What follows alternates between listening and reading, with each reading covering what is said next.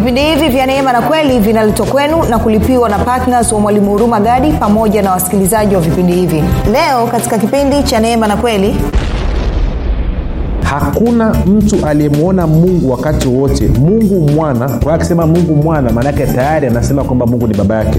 Mungu mwana pekee aliye katika kifua cha baba huyu ndiye aliyemfunua. Anasema hakuna mtu anayeweza kumdhihirisha waziwazi. Hakuna mtu anaweza kumdhihirisha mungu. Hakuna mtu anaweza kukuelezea nini kiko katika moyo wa mungu nini kiko katika mawazo ya mungu. Hakuna mtu anaweza kukujulisha kwamba mungu anafurahishwa na nini na anachukizwa na nini. Hakuna mtu anaweza kufurahisha anaweza kukueleza kwamba mungu anafurahia nini kutoka kwako isipokuwa mungu mwana peke yake isipokuwa yesu kristo peke yake. Na bwana yesu anatuambia inapokuja kwenye swala la mahusiano na mungu ni muhimu tukamwona mungu kuwa ni baba popote pale ulipo rafiki nakukaribisha katika mafundisho ya neema na kweli. Jina langu naitwa huruma gadi. Ninafuraha kwamba umeweza kuungana nami kwa mara nyingine tena ili kuweza kusikia kile ambacho bwana yesu anataka kusema nasi. Uh, kumbuka tu mafundisho ya neema na kweli yanakuja kwako kila siku muda na wakati kama huu kama unasikiliza kwa njia ya redio kama unafuatilia kwa njia ya facebook uh, youtube pamoja na podcast.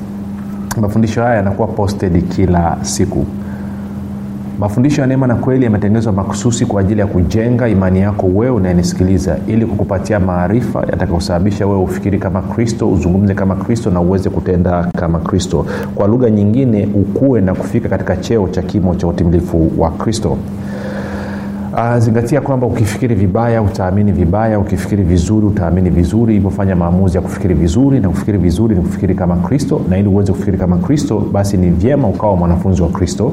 Na ndio maana basi mafundisho ya neema na kweli yanalenga kukusaidia wewe kuweza kuwa mwanafunzi wa kristo. Ili nini? Ili uweze kukua na kufika katika cheo cha kimo cha utimilifu wa kristo ili uweze kupata matokeo kama ya kristo Uh, napenda kushukuru kwa ajili ya wale wote ambao wamekuwa wakihamasisha wengine kuweza kusikiliza vipindi vya neema na kweli kwa njia ya redio kwa njia ya facebook kwa njia ya youtube pamoja na podcast. Kazi yenu ni njema. Hakika tunabadilisha watu ni mtu mmoja mmoja lakini tunapiga hatua. Katika dunia ya leo na haswa katika zama hizi wakristo wengi hawapendi maarifa hawapendi kujifunza wanapenda kupewa samaki hawapendi kufundishwa namna ya kuvua samaki na kuna msemo anasema kwamba ukimpa mtu samaki umemlisha kwa siku hiyo lakini ukimfundisha kuvua samaki maanaake ni kwamba umemlisha katika maisha yake yote. Na vipindi vya neema na kweli basi vimelenga kukufundisha wewe unayenisikiliza ili uweze kuvua samaki ili nini? Ili uweze kujitegemea mwenyewe uweze kusimama kwa miguu yako mwenyewe. Usiye tena mtu mnyonge na dhaifu mtu ambaye unachukuliwa na kila aina ya elimu na kila aina ya upepo hivyo asante kwa ajili ya wale wote ambao wamekuwa wakihamasisha wengine waweze kufuatilia vipindi vya neema na kweli.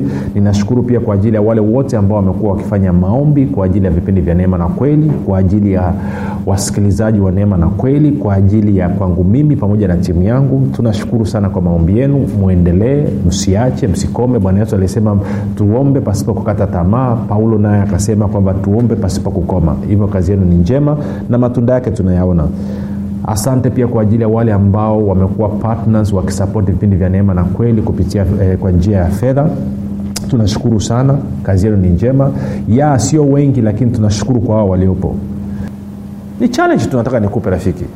Si bibilia inasema wamebarikiwa wale wanaotoa kuliko wale wanaopokea. Kwa hebu chagua kuwa patna vipindi vya neema na kweli. Shauku ni nini? Shauku ni kwamba tupate watu wa kutosha ambao wanasikiliza kupitia kwenye redio alafu na kwenye facebook na wapi waende na sisi tupeleke kwa, kwa, kwa, kwa, kwa watu wengine waweze kwenda ku tuende kwenye redio station nyingine. Kwa maana ya kwamba redio hii tunayotumia haifikii watanzania wote. Kuna maeneo na mikoa ambayo haifiki. Kwa hiyo tulitaka ijitosheleze hapa alafu tupanue wigo tuende mahali pengine. Unajua hii kazi wala sio ngumu sana rafiki. Uh, kwa mfano tuna watu ambao wako kwenye kwenye grupu la, la, la, la kwenye facebook nadhani kama watu mia nane na kitu labda hivi labda wameongezeka. Na, hawa watu wangeweza kuamua tu wao wenyewe tu wanatosha.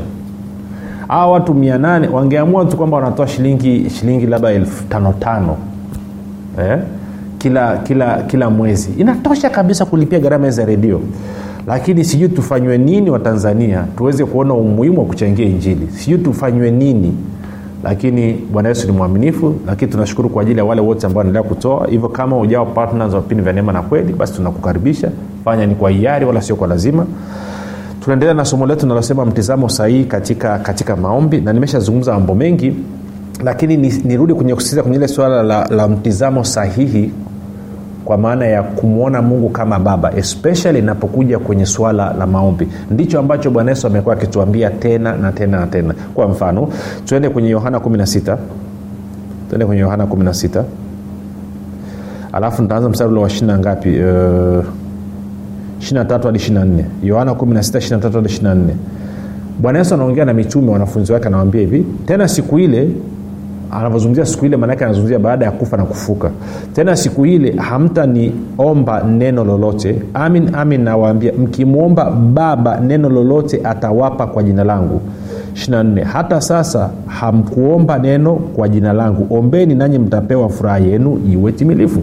Kwa hiyo bwana yesu anajaribu kusisitiza kwa mitume hapa kwamba mnapoenda kwenye maombi mnapoingia kufanya maombi kumwomba mungu kitu cha kwanza mtizamo wa kwanza ulitakiwa uone kuwa mungu ni baba yako.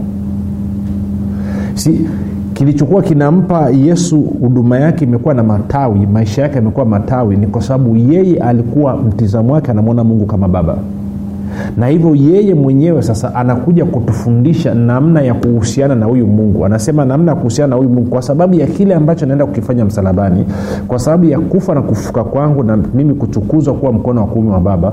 Maanake ni kwamba nitamwachilia roho mtakatifu atakuja kwenu. Roho mtakatifu akija kwenu ninyi mtakuwa wana wa mungu sio watumwa tena. Na kwa maana hiyo mtakapoingia kwenye maombi ya aina yoyote hakikisha mtizamo wako ni kwamba unamwona mungu kuwa ni baba hili jambo amekuwa akilisitiza tena na tena na tena na tena. Si, kwa mfano kusoma kwenye yohana 14 anasema mstari, ule, mstari wa, wa, wa, wa 15 anasema mkinipenda mtashika amri zangu nami nitamwomba baba atawapa msaidizi mwingine. Ndiye roho wa kweli. Si kwa lugha yake mbele ya mitume mbele ya wanafunzi ilikuwa ni kwamba muda wote anamwita mungu ni baba na kwa maana hiyo anapokaribia kuondoka anawaambia wanafunzi kwamba inapokuja kwenye swala la maombi na swala la kuhusiana na mungu lazima mbadilishe mtizamo wenu mwanze kumwona mungu kama baba. Na ndio challenge ambayo tunayo leo hii. Na ndo challenge ambayo kwenye makanisa mengi. Bado picha yao pamoja na kwamba kwenye vinywa vyao wanatamka kwamba mungu ni baba lakini kwenye mioyo yao hawaamini kama mungu ni baba. Na hili ni tatizo. Linaathiri sana katika ushirika wetu na mungu linaathiri sana katika uhusiano wetu na mungu. Mpaka hapo mimi na wewe tutakapobadilisha mtizamo wetu na kuanza kumwona mungu kama baba ushirika wetu uhusiano wetu na mungu utakuwa na dosari. Kwa sababu kitu ambacho alichofanya yesu ni kwamba alikuja pia kumfunua mungu kama baba. Na ndo maana anasema kwamba ni yeye pekee ndiye anayeweza kutufundisha na kutujulisha kuwa mungu ni baba. Moja kakuonyeshe sehemu.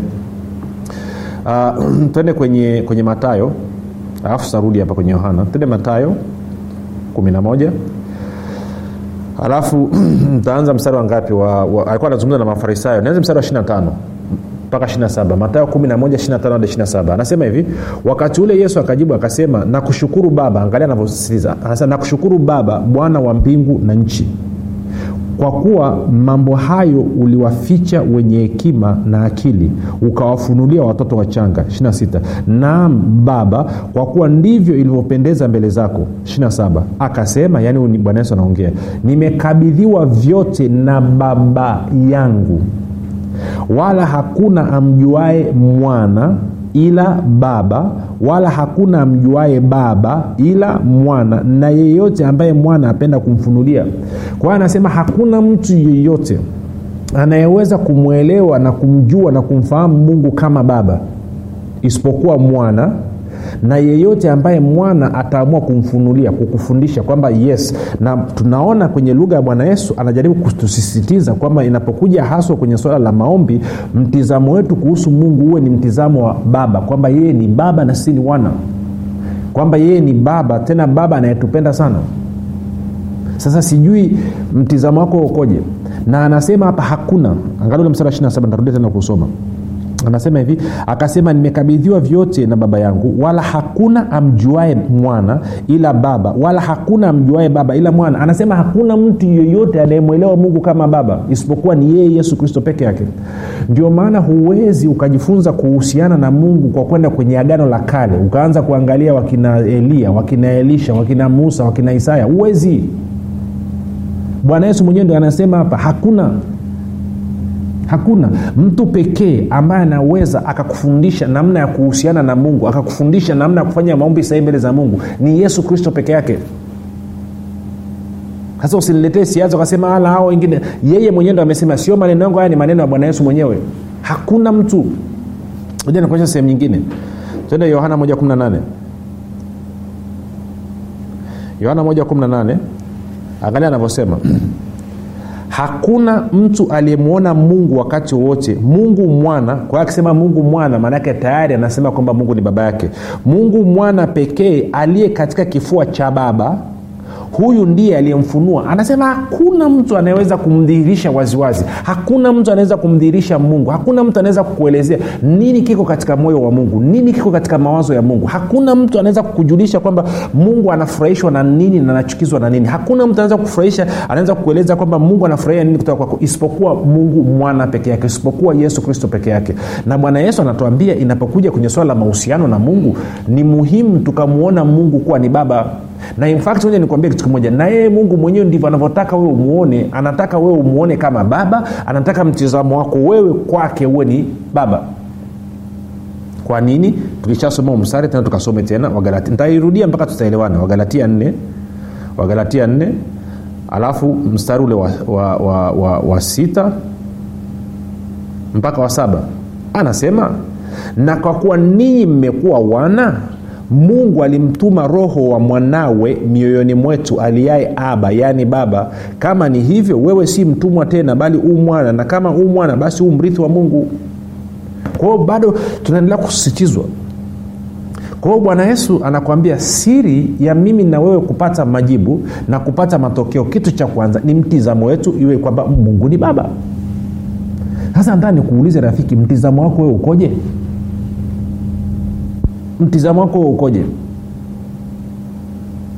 Hata unapoenda kufanya uinjilisti unapoenda kuombea watu kuombea wagonjwa ama kwenda kufungua watu kwenda kufanya uinjilisti una, unafanya kazi ya nani? Unafanya kazi ya dhehebu lako? Kwa sababu umetumwa na mchungaji wako askofu wako mtume na nabii unasimama kule kwenda kushuhudia watu unatetea maslahi ya nani? Unatetea maslahi ya baba yako wakati mtoto yesu amepotea akiwa na miaka kumi na mbili alafu akina mariamu wakaja wakampata wakamkuta kwenye sinagogi anazungumza na mafarisayo. Alafu mariamu analalamika anaambia mtoto mbona umetutesa namna hii?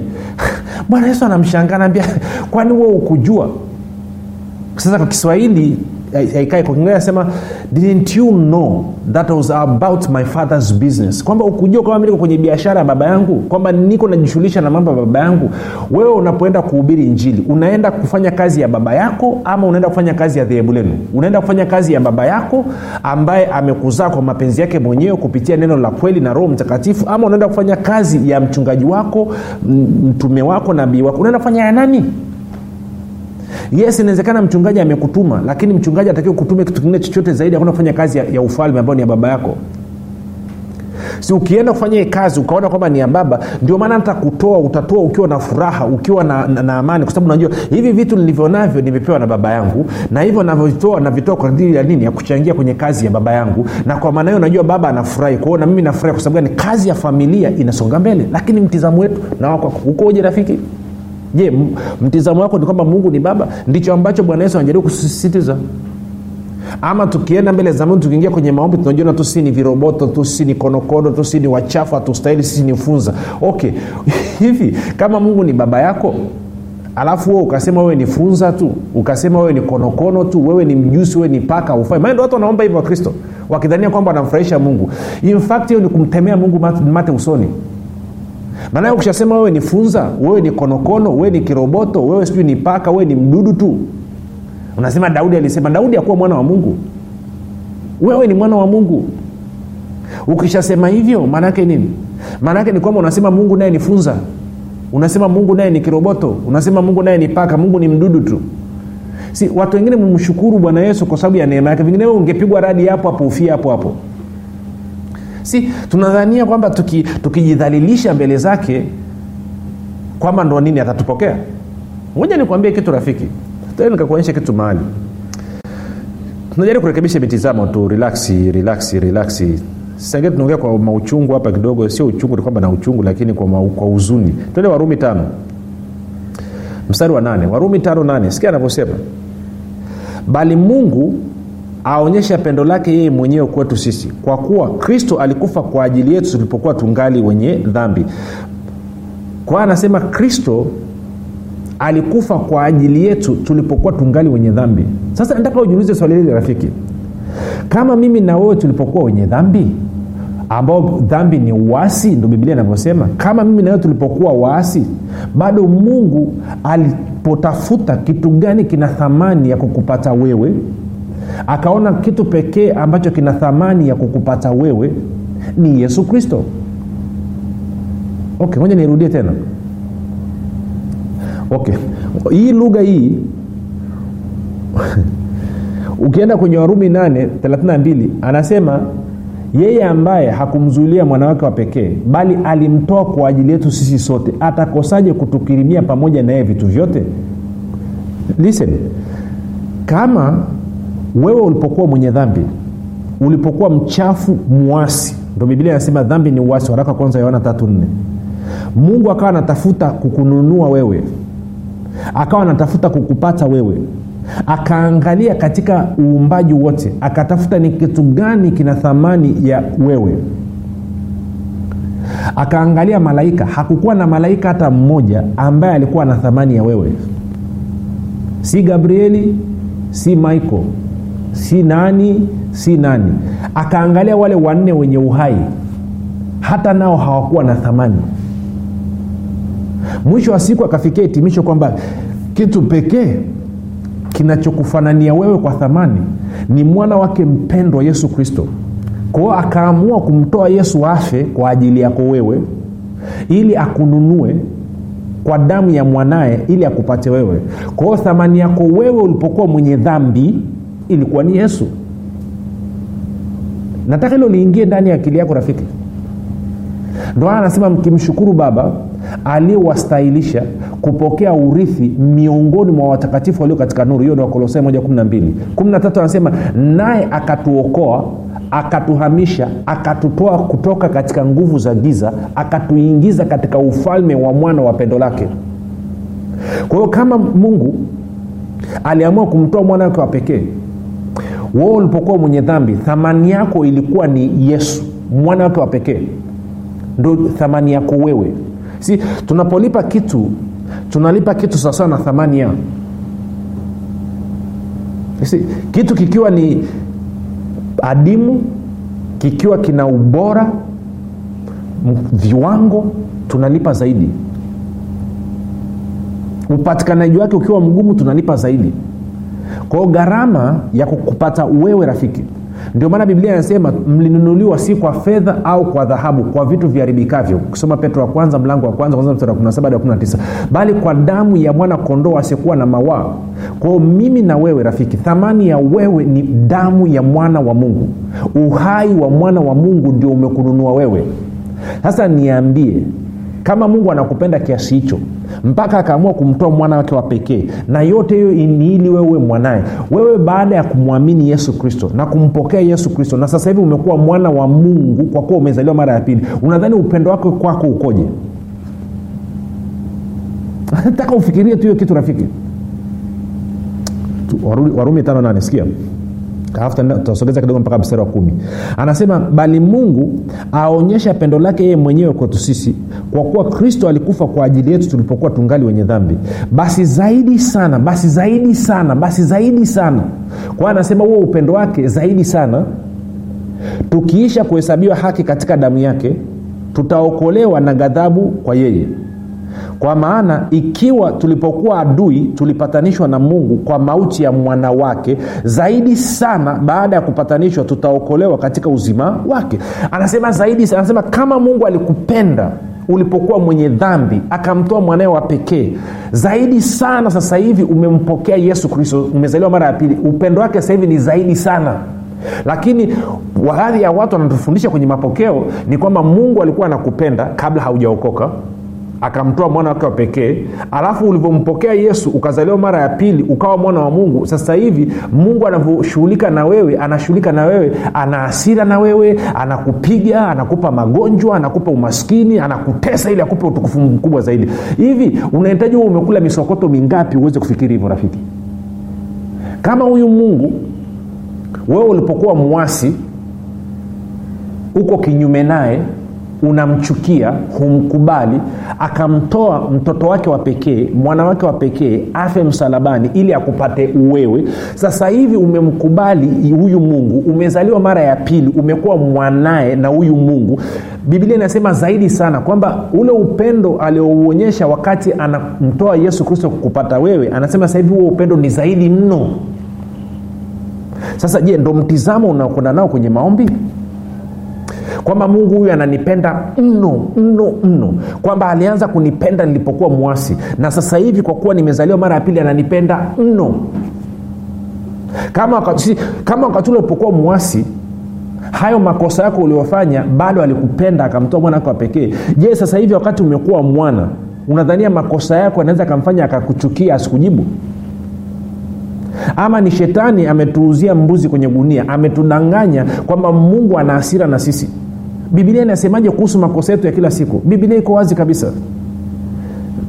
Anasema dhambi zao na uwasi wao sitaukumbuka tena kabisa. Kwao unapoenda mbele za mungu sio tu kwamba unatakiwa una mtizamo kwamba mungu ni baba lakini unatakiwa una mtizamo kwamba mungu anakupenda mno. Anakupenda mno. Kiasi gani? Kiasi cha kumtoa yesu ulipokuwa mwenye dhambi ulipokuwa mwasi bado akamtoa mwana wake wa pekee. Na biblia inasema zaidi sana kwa kuwa wewe umempokea umehesabiwa haki kwamba kwa kuwa wewe sasa hivi ni mwana wa mungu anakupenda mno mno mno mno. Je ndo mtizamo unaokwenda nao huo? Kwamba unaingia kwenye maombi unaenda kuongea na baba yako. Baba ambaye anakupenda alianza kukupenda tangu ukiwa mwasi na sasa hivi anakupenda mno kwa kuwa umekuwa mwanawe je ndo mtizamo ulionao? Rafiki na kuchallenge ungekuwa na mtizamo huo ungekuwa unajibiwa mpaka ungeshangaa. Ingekuwa ikifika muda wa maombi unasikia raha unasikia furaha. Maanake unajua unakwenda mbele za baba yako ambaye anakupenda mno. Je ndo mtizamo ulionao rafiki? Ndo mtizamo ulionao? Kwamba sio tu kwamba mungu ni baba yako lakini anakupenda mno. Alianza kukupenda tangu ulivyokuwa mwasi ulivyokuwa mtenda dhambi. Bibilia inasema kwa kuwa sasa hivi wewe umezaliwa mara ya pili mungu anakupenda mno hmm? una kitu gani ambacho nakihitaji anaweza asikupatie? Hmm? hakuna. Hakuna. Kama alimtoa mwanaye kwa ajili yako unadhania ada ya shule ndo ngumu? Unadhania kodi ya nyumba ndio ngumu? Unadhania kukupa mtaji ni ngumu? Unadhania kukupa shamba ili ama kiwanja ujenge nyumba yako ni ngumu kwake? Unadhania kukujengea nyumba wewe ni ngumu? Unadhania kukupa zawadi ya gari yeye ni ngumu? No! Hivyo ni vitu vyote hivyo havifikii thamani ya mwanawe mpendwa yesu kristo kukuponya ugonjwa wa ndo kitu kigumu. Yesu alipigwa ili wewe upone. Alimtoa mwanae akacharazwa viboko akararuliwa mgongo ili wewe upone. Usikubali ibilisi akakudanganya usikubali mapokeo ya wanadamu yakakudanganya no! Mungu anakupenda na anakupenda upeo. Badilisha mtizamo wako leo hii. Moja ona mungu ni baba yako. Mbili ona anakupenda upeo. Tupate breki tutamalizia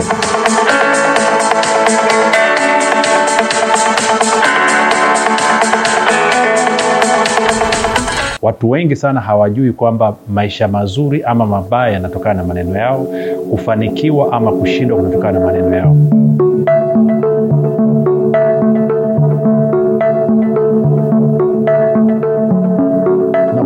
neno ukiri ama kitabu cha ukiri tunamaanisha linatokana na neno la kigiriki ama la kiunani neno linasema homologio.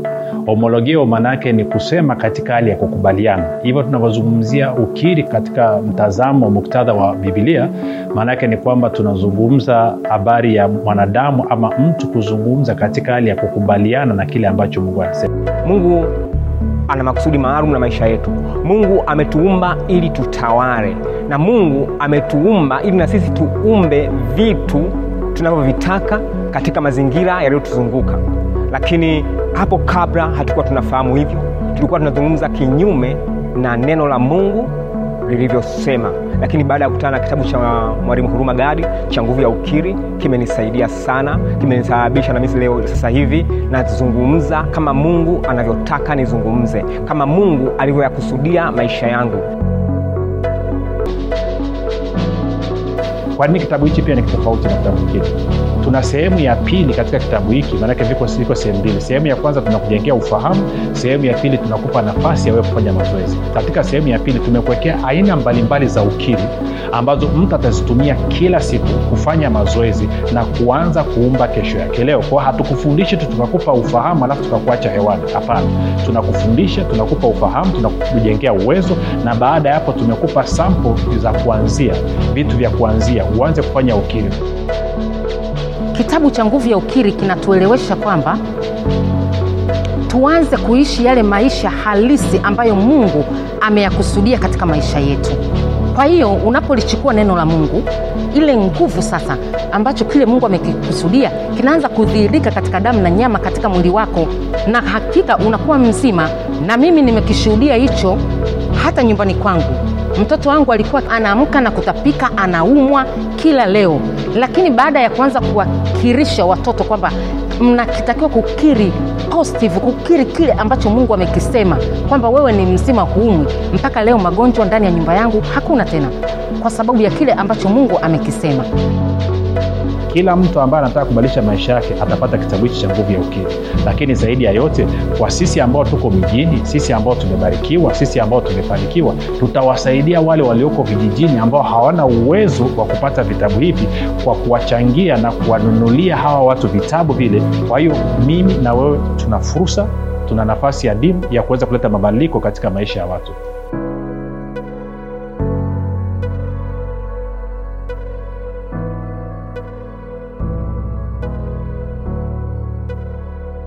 baada ya mapumziko mafupi unasema nami nataka kumwabudu mungu katika roho na kweli. Hatua ya kwanza ni kumpokea yesu kristo kama bwana mwokozi wa maisha yako. Sema mungu wa mbinguni nimesikia habari njema.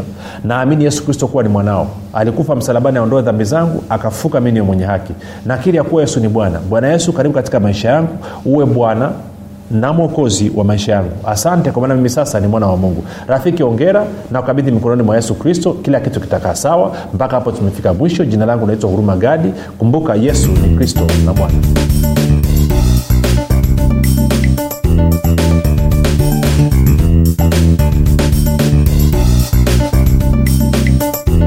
ukisikiliza kipindi cha neema na kweli kutoka kwa mwalimu huruma gadi. Kama una ushuhuda au maswali kutokana na kipindi cha leo tuandikie message ama tupigie simu namba 7645242 au 6735242 au 7895242 nitarudia. 7645242 au 6735242 au 7895242 pia usiache kumfolo mwalimu huru magadi katika facebook instagram na twitter kwa jina la mwalimu huru magadi pamoja na kusubscribe katika youtube chaneli ya mwalimu huru magadi kwa mafundisho zaidi